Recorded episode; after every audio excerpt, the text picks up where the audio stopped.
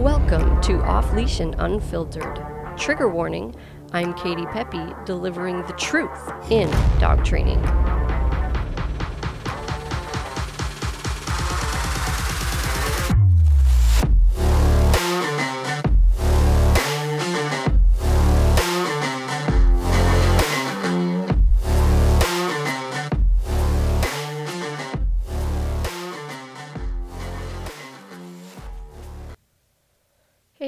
Guys, welcome to another episode of Off Leash and Unfiltered. I'm Katie Pepe of Diamond K9 Dog Training. And a big point of contention between dog owners and dog trainers um, sometimes is dogs on furniture and sleeping in your bed. So, and I myself have a lot of clients that start and they get really, really touchy about having the dog sleep in their bed. And let's just get one thing out on the table. Your dog sleeping in your bed is probably fine.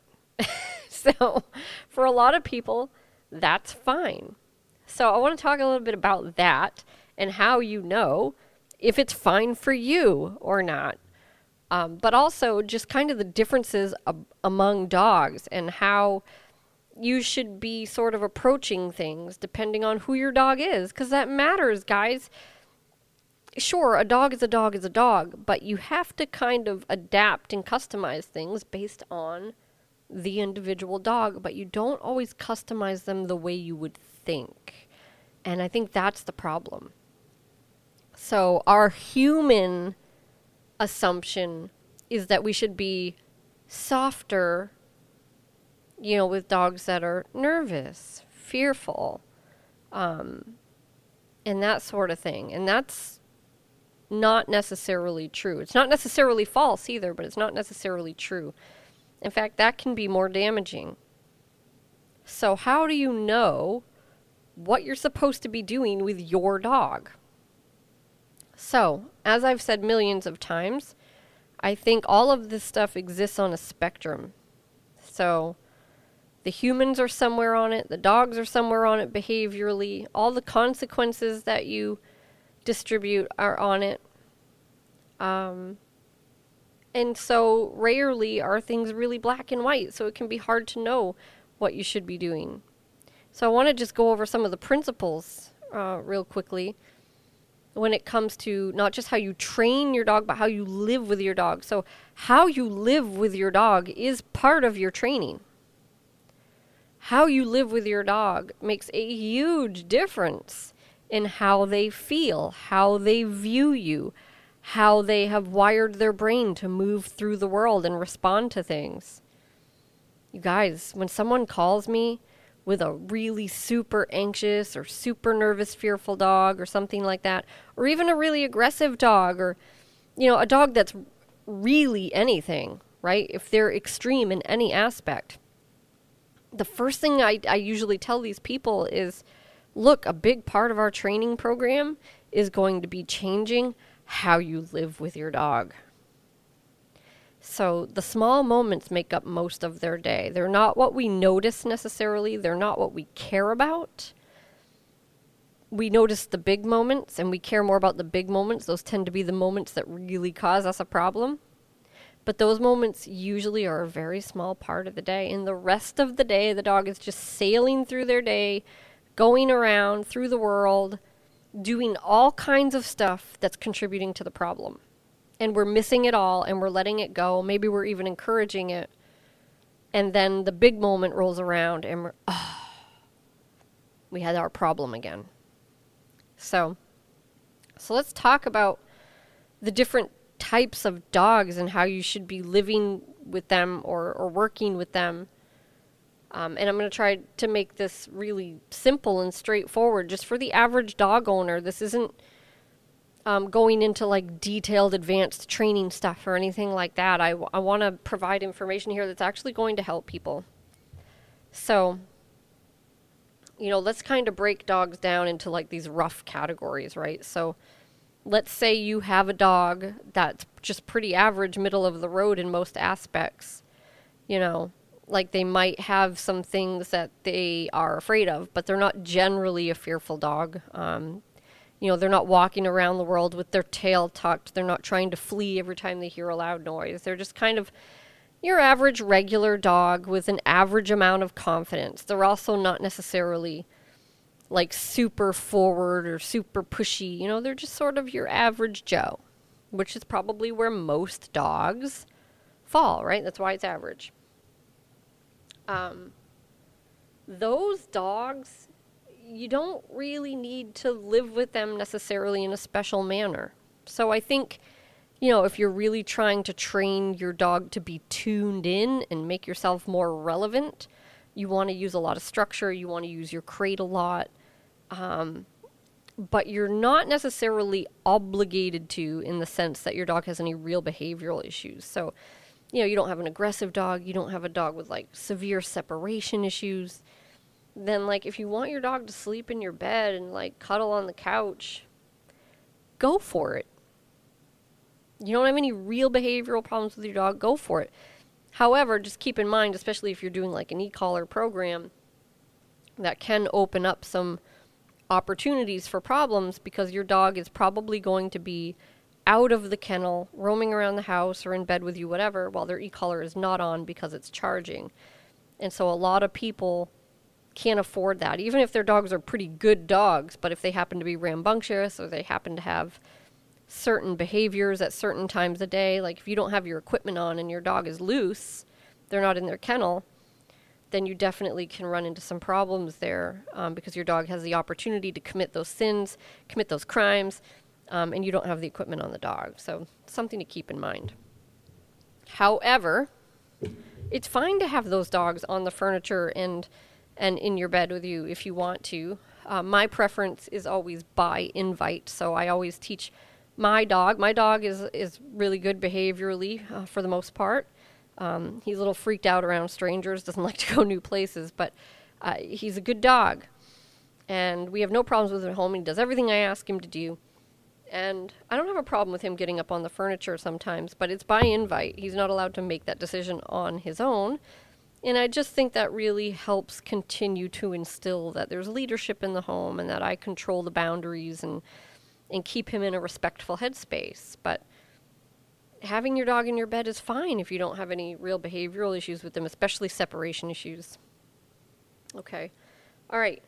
So, that's for the average Joe, right? And then as far as like providing consequences for unwanted behaviors, it's just listen to the dog guys, make sure you're using something they care about. Um, just because your dog is an average Joe, personality wise, that has zero bearing on how sensitive or insensitive they are to consequences. Completely unrelated, could go either way. Just listen to the dog. Okay? All right. Um, but structure is always a positive when you're trying to train your dog and you're trying to build your relationship and build your relevance. So I do encourage that no matter what your dog is like. Um, but, you know, like I said, having your dog on the furniture, I don't think it's going to cause you any real problems. Um, now, what if your dog is sort of a softy and is sort of nervous and flighty and fearful, um, anxious? Okay, now we're getting into the territory where it's like, maybe you should do less of those things. So it doesn't mean you can't do them at all. But if you have a dog that tends to be really insecure or really nervous, that's a dog that is not going to benefit from being surrounded by softness all the time.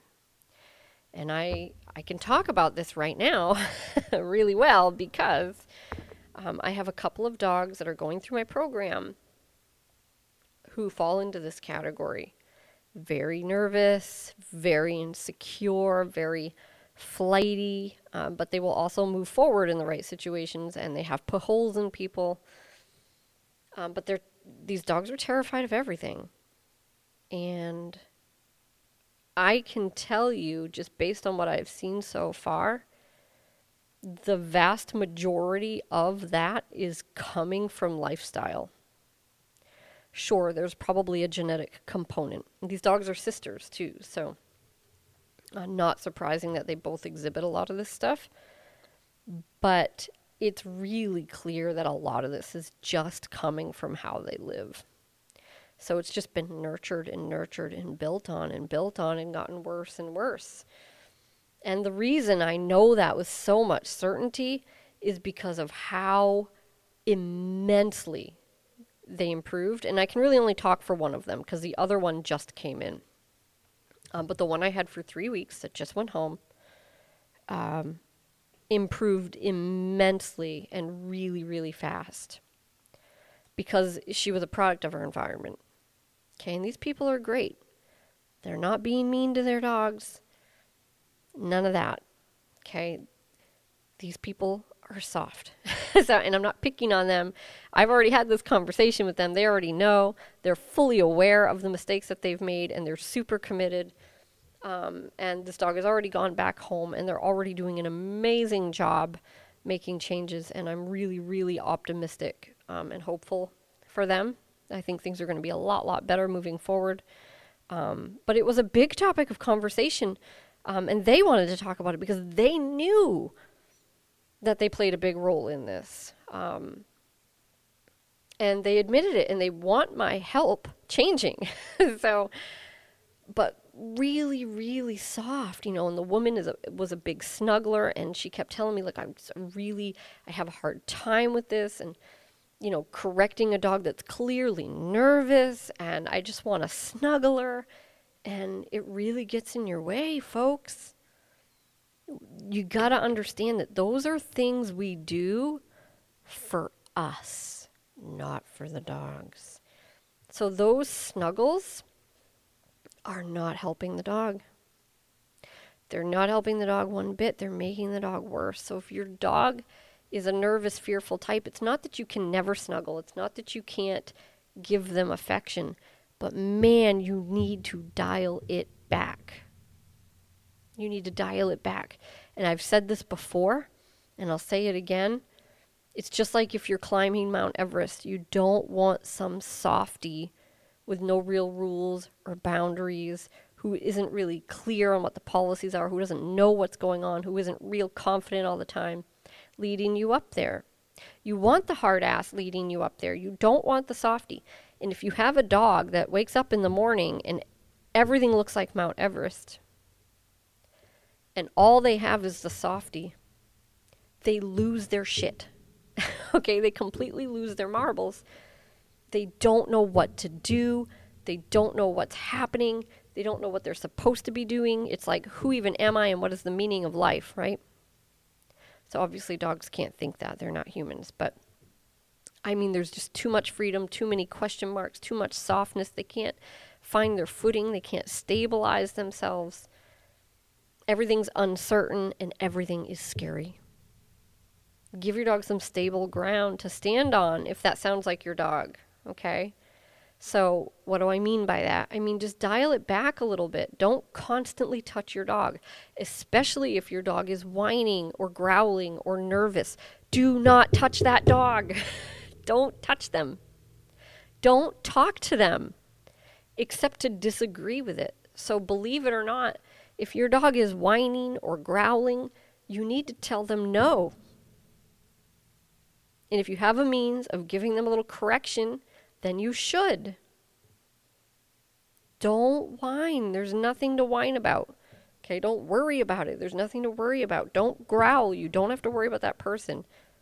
You have to tell your dog, you have to actually physically tell your dog they don't have to do that before they're going to start trying some other stuff and realizing that they're okay counterintuitive. I know, I know it's counterintuitive to the human, but it's so important if your dog is going to get into a better headspace. And like I told you, this dog was in a better headspace right away. And the dog that just came in, which is her sister, um, she's only been here for a couple of days and it's already almost night and day. So she's still kind of nervous, but she's not growling. Her tail's not tucked when we go out.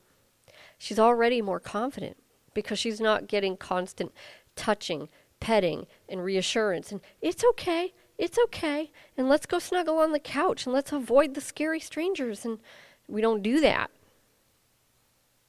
We don't do that. So she doesn't like her kennel. She was scared of her kennel. Now she's going right in with no problem. We went and walked around a busy parking lot yesterday just to kind of see how she would handle that. And she really didn't do that bad. Now, when she first came in, her hackles were up. She was trying to run away. She was growling at me.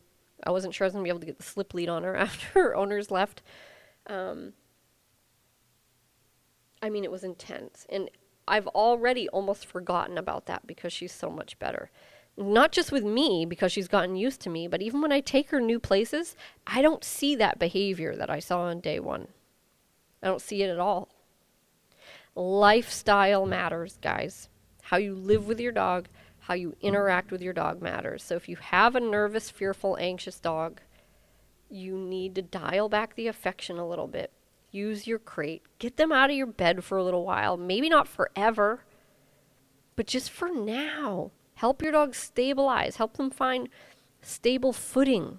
Help them find self security instead of codependence with you.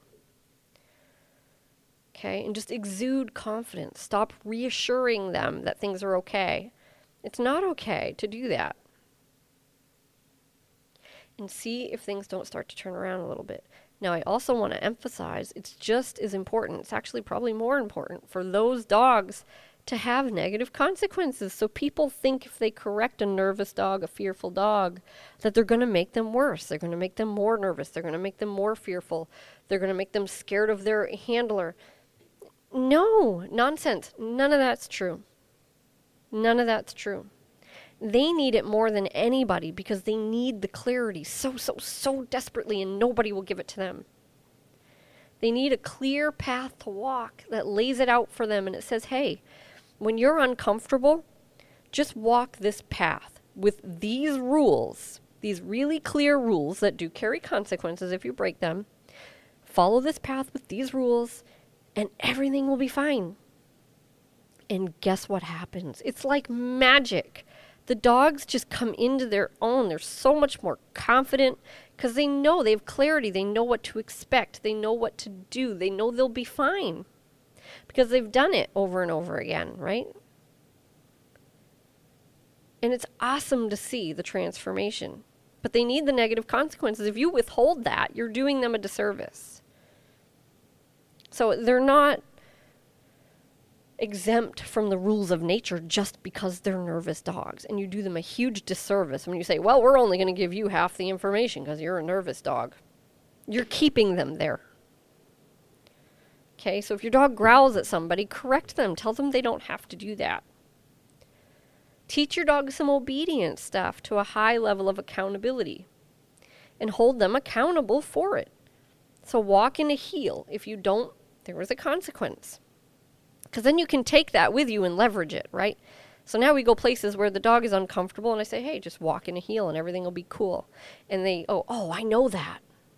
I know how to do that. I know how to do that really well. And they do it. And now all of a sudden they're able to not worry about all this stuff in the environment that used to be so scary. And the next thing you know, it just becomes natural to be around the stuff in the environment and they don't care because they've done it so many times and they've had that heel as an anchor. But without the rules, boundaries, consequences associated with it, it does not work. So, you got to provide clarity in both the positive and negative consequences no matter what, even if the dog is nervous, especially if the dog is nervous, okay? Now, what if your dog is pushy or aggressive really reactive, snotty. Um, if your dog is way at that end of the spectrum, then that's also probably a dog you don't really want in your bed a ton right now, right? So I would say if your dog is extreme, get them out of your bed and off your furniture for a little while. Again, not necessarily forever, but for now, while you try to get them into a different headspace, get them going through the world a little bit differently, making some better choices, um, But, you know, if it's not extreme, you know, if you have a dog that's like biting you and you're their owner, then I would say definitely keep them out of your bed and off the furniture for now. Um, but if you have a dog that's just kind of nasty sometimes with other dogs or strangers, like I would at least say, you know, and obviously you need to address that stuff directly and with a with an intensity. You need to go after it. You need to be very clear that those behaviors are not okay. Um, but just talking about furniture rights, like I would at least make it by invite, right? Because you have a dog that's very forward in nature, is too big for their britches, is pushy, especially if they do have any pushy behaviors with you around the house, if they demand things, that sort of thing. Like make it by invite. And that's really my favorite place to settle with most dogs um, is, you know, bed's fine, the furniture's fine, but it's by invite. So, because I like everything to be that way anyway. I like the humans to be making the decisions. I don't like to mix that up and leave the dog kind of confused about who's in charge and you know who's making the rules and the decisions. It's like let's just keep things clear no matter what your dog is like. And just by invite, right? So you get on when I ask you to, and we can snuggle, and that's cool. And you get down when I tell you to. And if I don't invite you up here, then don't come up here. There's a consequence if you do. Right? So by invite really is probably the best place to settle for most people. But if you have a dog that's really extreme in some way, really pushy snotty, okay, or really, really nervous, separation stuff especially, those dogs need a lot less softness and a lot less privilege um, at least for now, until you start getting better stuff. And then, you know, filter that stuff back in. Don't do it all at once, but brief periods with a little more of that softness, fine. Filter in a few minutes on the couch. Filter in, you know, some snuggle sessions, um, but don't do it all at once. Bring it back slowly so, and I know because my clients will tell me, especially the separation anxiety cases, they're like, we, we were doing good. We were doing really well. And then I got down on the floor and I just snuggled him up and, you know, we cuddled for a half an hour. And that, that evening or the next day when I went out, it was a disaster. we went, took 10 steps back. These things are tied together. And I think that's really what I want to get across here, guys it's like it's not that you can't do it, it's just that you have to look at the big picture. Who is your dog? What are the things they struggle with? Because your lifestyle with your dog might be contributing to that. Okay? Your dog might be a dog right now that needs less freedom and less softness. Or they might not be. Like I said, if you have an average Joe, then you might not need to think too much about this. You might want to think about the freedom in the sense that giving your dog too much freedom can just make it harder to get them tuned in, paying attention, get their behaviors reliable. Um, but from a behavioral standpoint, it's probably not a big deal. Um, but that's it. That's it. Submit your questions if you want to. Uh, send me an email. Visit my social media Facebook, Instagram, YouTube. Uh, visit my website, www.diamondcanine.com, C A N I N E. Uh, most of the social media is Diamond K9, the letter K and number 9. And that's it, guys. Don't forget to hit subscribe so that we can do this again real soon. And I will see you guys on the next one.